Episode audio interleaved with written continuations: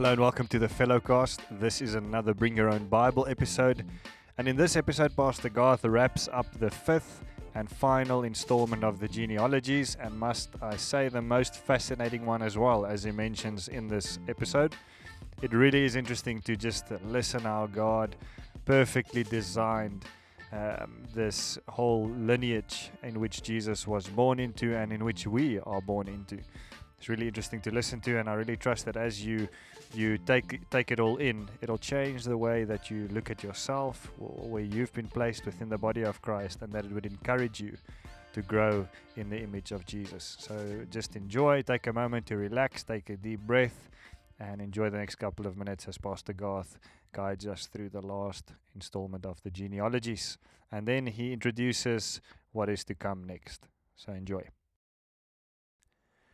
Yes, Valdi. So today we into the New Testament, and it's the last big genealogy in the Bible, and it's fascinating. It really is. And as I just said to you, it's a bit daunting as well, because we're dealing with two genealogies on the same person, all leading to Jesus Christ. So it's in Matthew chapter one. The New Testament kicks off with a genealogy, um, which is also good to note that the last words in the Old Testament, as we always remember, it says, "And he will return." The hearts of the fathers to their children, and the hearts of the children to their fathers, or else I will come and strike the land with a curse. Um, so the promise is there's going to be this Elijah before the, Messiah comes. So that's what they're waiting for for this 400 years in between. So Matthew starting off with a genealogy is actually absolutely appropriate for the New Testament because all of the Old Testament says there's going to be this one from the line of Abraham, and finally says uh, uh, it's going to be from the line of David, and he's going to sit on the throne of David. So by the time that the Messiah, Jesus Christ, comes, for the Jews in particular, uh, there's nothing more important than the fulfillment of that prophecy. Jesus has to be from the line of David. Um, and he also has to be in succession to the throne in that sense. Okay? So it's very important, especially, as I say, especially for the Jews, because they know their prophecies and they've been looking for this Messiah. Um, but then Luke also has a genealogy in Luke chapter 4. It comes later on. Um, and also, notably, it comes just after the baptism of Jesus and after the Father says, This is my beloved Son in whom I'm well pleased. Uh, then he says, All right, there's the Son's genealogy. Uh, we'll speak in more detail about that. But the daunting part of it is that the two genealogies differ. How on earth is that possible? You might want to ask. How can there be two different genealogies for Jesus? And uh, while it's daunting, it's also absolutely miraculous. Just the way that it all pans out. Um, it's incredible how God brings it all together. Uh, and it makes the story so much richer mm. that Jesus fulfills the prophecy twice over. Sure. It's absolutely absolutely perfect. I'm excited to hear about this one. All right. So let's kick off then in Matthew chapter 1. A record of the genealogy of Jesus Christ, the son of David, the son of Abraham. All right. So Matthew starts off the genealogy with Abraham. Luke starts off the genealogy with Adam. All right. So he starts with the first man on the face of the earth. Um, but for Matthew's audience, Matthew's writing for the Jews in particular. Um, we see that because all throughout the book of Matthew, he makes these quotes. He says, As it was prophesied, so Jesus did. In order to fulfill the prophecy, Jesus did this, Jesus said that. So, for the Jewish audience who know their Old Testament, he's confirming, hey, Jesus fulfills, fulfills, fulfills the prophecies. Um, that's the emphasis. So, writing to a Jewish community, um, it won't make sense to start at Adam because uh, all of the earth springs forth from Adam, but the Jews starts with Abraham, their father in the faith. So for them, it's important that yes, let's kick off with the man, the man on which our faith is is founded, Abraham. Um, and then. Uh, if you if you read through that, it's uh, Abraham, the father of Isaac, Isaac, the father of Jacob, Jacob, the father of Judah. So basically, that first section over there takes us um, through the book of Genesis, and it ends in the book of Ruth, which is in the time of the judges, because it ends with Boaz, the father of Obed, whose mother was Ruth, um, Obed the father of Jesse, and Jesse the father of the king David. Um, so just jump down to verse 17 because it sort of abbreviates the genealogy. It says, Thus there were 14 generations in all from Abraham to David. That's the first section. Uh, 14 from David to the exile to Babylon. So until they kicked out of the land. So um, up until David means the start of the monarchy. The next 14 is going to take us to the end of the monarchy. And 14 from the exile to Christ. That's pretty remarkable. There's definitely something being said there 14, 14, 14. Um, so, all throughout the scriptures, numerology, people who's interested in that will say seven is the perfect number. 14 is twice perfect, twice perfect, twice perfect. Um, for a Jewish community, this genealogy, starting off the book, is going to be a powerful, powerful wake and shake. They're all going to stand up and pay attention. Oh, who's this man that you're speaking about? Because there's something happening. There's something godly in all of this. Now, what makes it more interesting is that in order to achieve 14, 14, 14 like that, Matthew's actually purposefully leaving out guys from the genealogy. So if you're going to read through the book of Chronicles and Kings, you'll see that there's a couple of guys, a couple of characters missing in his story over there. Um, so the, the first 14 is perfect. From Abraham to David, he covers everybody. Nobody's left out. In the second one, however, he leaves out three kings and a queen, Athaliah, uh, who's always left out. Nobody in the Jewish genealogies and lists of kings ever mentions her. She's just not to be mentioned uh, for good reasons. She was the daughter of Jezebel. So the, the king in the south, the king of Judah married the daughter of Jezebel, the worst woman ever. All right, Ahab's wife. that was the, the girl that sent Elijah running off into the, yeah. the desert. Almost destroyed his ministry. Yes, yeah. Who said, Listen, I'm coming for you. I'm going to kill you. You killed my, my Baal priests. I'm going to hunt you down. Um, and she was also killed in great fashion, chucked out a tower uh, by Jehu. So her daughter then, Athaliah, um, became ki- uh, queen in the south. Um, she married Joram. And Joram, interesting, if you read in, um, in 2 Chronicles 21, um, it says he married her and he was horrible. He followed the ways of Ahab, his father in law, the king of the north. And it ends with this line, and he passed away to no one's regret. Um, God actually gave him a disease that would uh, weaken his belt to the points that everything fell out. I mean, it sounds like uh, what happened to who's that guy? Um, Herod, eaten by worms alive, you know. Uh, so, horrible, horrible man. So, if you read through genealogy, you'll find it ends with Joram, and then it jumps over Athaliah because she actually became queen at his death uh, or first her son, sorry, became queen. Uh, and it was his last son alive. God killed out his entire family, and only one son left, Amaziah. Um, and then Amaziah passed away, and then Athaliah became queen. She killed out um, all the royal family of David that she could lay her hands on. By that time, obviously, the family has spread so far and wide. Um, it's a he had many wives, David Moss, and after him, Solomon had many more. So the royal line was well spread out, but every one that she could lay her hands on, she killed. And one boy was saved, Joash. The priest in the temple actually hid him away for a whole bunch of years until he came out, and then they they killed Athaliah. He became king and then the genealogy only kicks off after him. Um, so, in my view, quite obviously, Matthew's skipping out that part in the story where everything just becomes haywire. Nobody wants to include Joram in the lineage. Um, how much more his son, how much more his wife. And then only when the um, royalty is confirmed, then he continues on with the story. Um, but that then brings us to 14.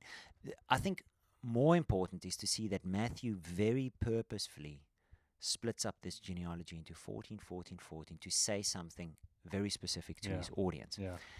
Is it not a bit deceiving? I mean, I'm just asking the question f- as mm. a you know general no. reader. I think it's not. The, the, the other point of it is Not that you, I'm saying the Bible's deceiving. no, no, no, it's a fair question. Yeah. It's a fair question. But all of the history is written down, and every Jew So has it. you can find it, The yeah. entire Old Testament is there True. for them to go and read it up themselves. Sure. So it's out in the open, actually. E- everybody who knows Jewish history will see. Uh, wait, where's this? I mean, it's one of the most fascinating parts of the royal story, Yes. and you left it out. Yeah. and then that that makes you ask the question. Well, there must be a reason for Yes. him leaving that out. Exactly what you're saying now. Yeah, yeah. Then if you count it up 14, 14, 14, um, it brings you to 42. Now, people who play around with numerology uh, also play around with names, especially Jewish names, and every Jewish name has a value to it. Um, it it's called um, uh, gematria. All right, they count up the letters, and the letters give you a specific number. Fascinating. Forty-two is the gematria for the name David, Sure. Wow. which quite obviously, right from the start, is the emphasis of what he's landing. He says, Mm. Jesus Christ is sitting on the throne of David. He is the fulfillment of the promise that for all eternity, the line of David will reign. Mm. All right. Um, so that's what he's coming to. He's saying Jesus is the King of the Jews. That's what his audience needs to hear. Now, before we leave Matthew's genealogy and jump over to Luke's, um, another point that actually is well known already in our time because there's books written about it is that in any other genealogy um, of Jewish, but also the surrounding, the Middle Eastern um, people, women don't really feature. But suddenly in this genealogy, there's four girls. And every one of those four girls have a bit of a tainted story. Um, the, the one is Ruth, uh, who is a Moabite, married into the royal line of Jesus. Really? I mean, come on. David comes from her. What's up with that? You know? The other one is um, Tamara, uh, who is through incest. The dad actually had a child with his son who passed away, away's um, daughter. It's not to be done, all right? That's just wrong. And I mean, it's Judah's son. Come on, that's just wrong. So there's something about that story. And then there's the story about Mary, this girl who's supposedly, um, through uh, the stories that spun around, oh, she's engaged and she's married? How did that happen? Um, so every one of them have this bit of a story, which in the genealogy, while it's pointing to man, he's sitting on the throne of David, this most awesome king ever. He's showing, hey, David had his Bathsheba, and I'm including Bathsheba in the story as well here, um, because it's a flawed people. And Jesus, the King of the Jews, came to redeem a flawed people. He did not come out of a perfect line. There's nothing perfect about the line of Christ. He came because the line is not perfect and it needs to be fixed. yeah. Yeah, it, it really is. It's incredibly powerful. So let's jump over to Luke then, because what's happening over there? If you follow it, um, you'll see that from Solomon onwards, Solomon doesn't appear in the line of Luke, but Nathan appears. Instead of David's son Solomon, who's the next in line to the throne, uh, Luke follows the line of another son of David, a very little known son of David. He's only mentioned once previously in the Bible, um, in the Kings, uh, but it actually follows the line of Nathan and not of Solomon. Um, now, who's Luke's audience? Um, if you read through Luke, you quickly find out it's very, very different from the book of Matthew. Um, there's very few times any allusion to the fact that Jesus fulfills any prophecies because he's actually writing to a Hellenistic community, to um, uh, the people of the empire. It's not just to Jews. And um, lots of his stories have these twists and turns in which you see, oh, the Jewish people won't really mention so sharply Jesus' interaction with Samaritans uh, or with a woman that was unclean and came and touched his robe. Um, or he actually was willing to engage with a Roman officer. Uh, all of those kind of things in Matthew that you don't see it that much because he's writing to a different audience. He's not trying to offend his audience. Luke, though, is trying to reach the entire Empire's people, the Hellenistic people. Um, so he includes that kind of stories that for his audience will include them in the story, their kind of people. So for that reason as well, he's not really concerned to show to the Hellenistic people that Jesus is the King of the Jews. Uh, they can find that out as they go. His emphasis is Jesus is the second Adam. He came for all of mankind. So when he runs through his genealogy, he lands it way past where um, where Matthew starts his. Uh, it's the other way around in Luke. He actually kicks it off with Jesus, and he ends it off instead of with Abraham. He ends it off with Adam. Um, but also note how he ends it off. He says in um, chapter 4 of Luke, verse 38, the son of Enosh, the son of Seth, the son of Adam, the son of God.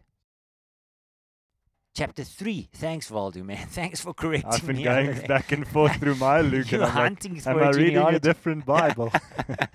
oh, thank you very Just much. for the listeners' sake. Luke chapter 3. Um, so at, the- at the beginning of it, the baptism of Jesus, verse 21, uh, when all the people were being baptized, Jesus was baptized too. And as he was praying, heaven was opened, and the Holy Spirit descended on him in bodily form like a dove. And a voice came from heaven. Now, check out this part, Valdu. You are my son, whom I love. With you I am well pleased.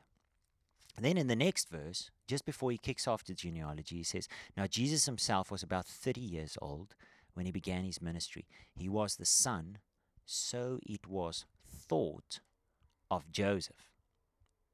Very interesting. Mm, Eh?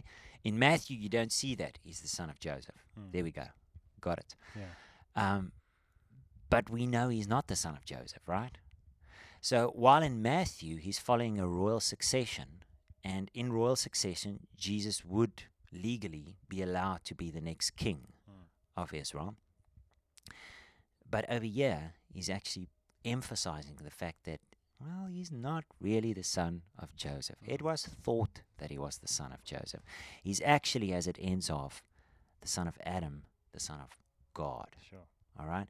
Um, but I'm going to jump forward and then we're going to come back to the genealogy in the next chapter 4, verse 3. Um, what's the next thing? Jesus is baptized, goes into the desert. What does the devil say? Chapter 4, verse 3 the devil said to him, If you are the Son of God, he says, turn the stones into rocks. Do this, do that, do that. In other words, he's saying to him, Prove it. Mm. Are you the Son of God? Prove it. Now, just as he's at his baptism, He was declared. from heaven, the voice of God the Father declares Mm. he is the Son of God. Um, but uh, are you really? Hmm. Come and prove it. Then later on in the chapter, um, uh, downwards, verse 22, um, it says he started his ministry around Nazareth, um, and all spoke well of, well of him, verse 22, and were amazed at the gracious words that, he, that came from his lips. Isn't this Joseph's son? They asked.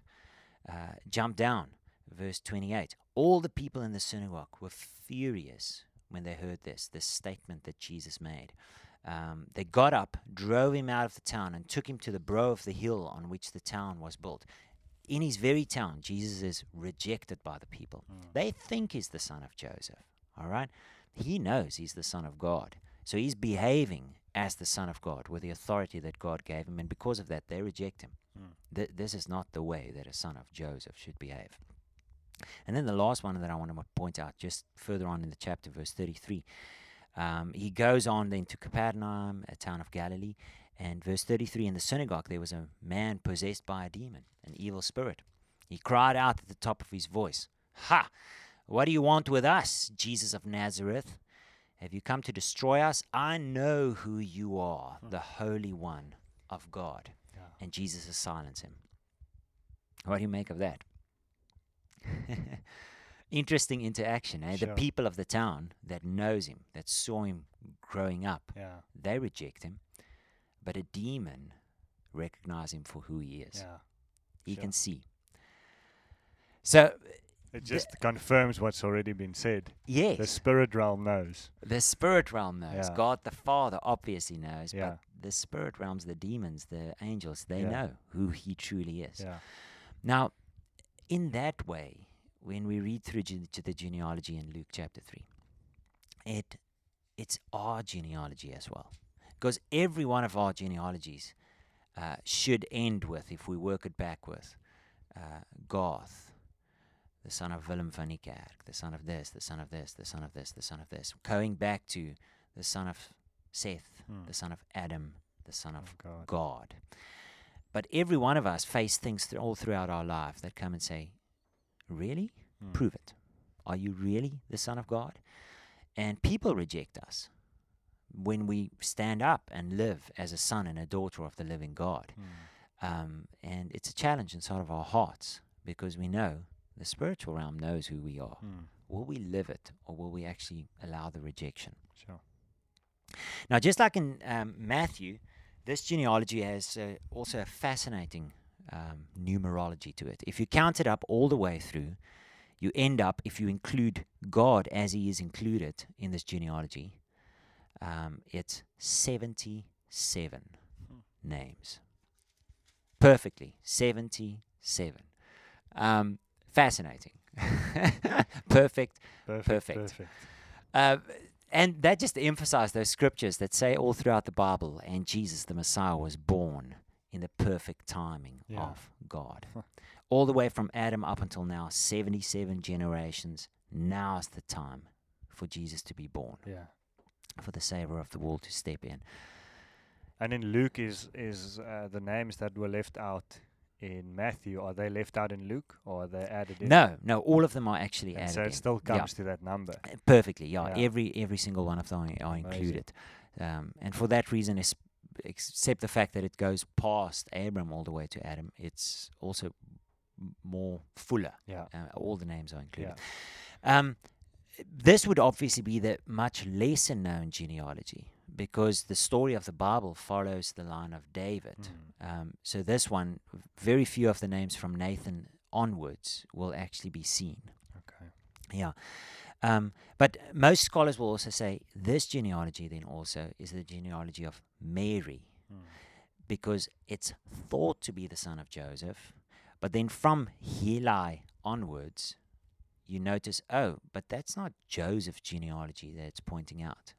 So it'll actually be Mary's Mary's. bloodline um, because Jesus was not born of Joseph Yeah. was born through God of Mary. So both Mary and Joseph were of the line of David. I, I think it's very significant also that you see that from Solomon onwards, this genealogy chooses then not to follow the line of Solomon. It Mm. doesn't follow it through Solomon all the way to Joseph. It follows it through Nathan, David's other son, um, all the way to Mary Mm. because the kings of Israel messed up. From David onward, Solomon, he, the first mistake he makes is he goes and marries the one woman he should marry the least, the um, princess of Egypt. It was clearly in Deuteronomy said, You shall not go back to Egypt. You will not make an alliance with them. You will not go and buy a bunch of horses. It says it that much in Deuteronomy. And yet he goes and builds cities with all the horses that he bought from Egypt. And then he marries every single other person around um, to make alliances with all the people around him. And by that, he defiles, uh, just dirties the whole of Israel with um, gods that he puts up, Mm. idols that he puts up. So from there on, the line of David actually messes up as kings. Every now and again, there's revivals and they come back to God. So this line actually shows listen, I'm going to bypass all your mess ups and I'm going to put a king on the throne who will do it right for Mm. all of eternity. Mm. That's Jesus Christ. Sure. yeah. Well, what does that what does that mean for us? You know, reading reading a genealogy like this and the one in Matthew where these where these failed kind of uh, kings or kingdoms are left out. Um, yeah. I mean, we, uh, pro- there's probably two ways of looking at it. The one way is the grace of God removing that from Yes. our past, Yeah. um, and the other way is well, be careful because you, you might be forgotten, so to speak, in, in, in the coming days. Um, I don't know if that's really Yeah. true to say, but it it does. It feels like there's something in that, you know, that that it keeps you responsible, Yeah. but it also re- reveals the grace of God. I don't know if I understand it in, in the If you right. look at that scripture, it says, All of our works will be put on the altar, Yeah. and that which was done unto God, that was jewels, precious stones, all of that, that will remain. And all the chaff, it's going to be burned away. Yeah. Because in the new heaven and the new earth, none of my sinful deeds is going to have a lasting impact, Yeah. or none of my half hearted deeds towards God, only that which was done in obedience. So I, I think you can see something of that in there. Mm. Yeah. Okay. Yeah. So this is then the last genealogy. Maybe in closing, a bit of a pointing forward. Um, from next week onwards, uh, we agreed we're going to start at Genesis, and we're going to look through the stories of the Bible. Uh, really, just tell them one by one. And I think that genealogies was a good way to kick off with because uh, a genealogy naturally jumps one generation to the others and sort of ties together story upon story upon story. Um, but next week we're gonna take it rustig. Start at creation, walk our way through, uh, and see how we go. I'm looking forward to it, Waldo. So am I. So if you've been listening, we'll be going into Genesis and then we'll continue down the story time kind of translation into bring your own in the bring your own Bible series. So I trust that you've enjoyed this and we'll continue next week.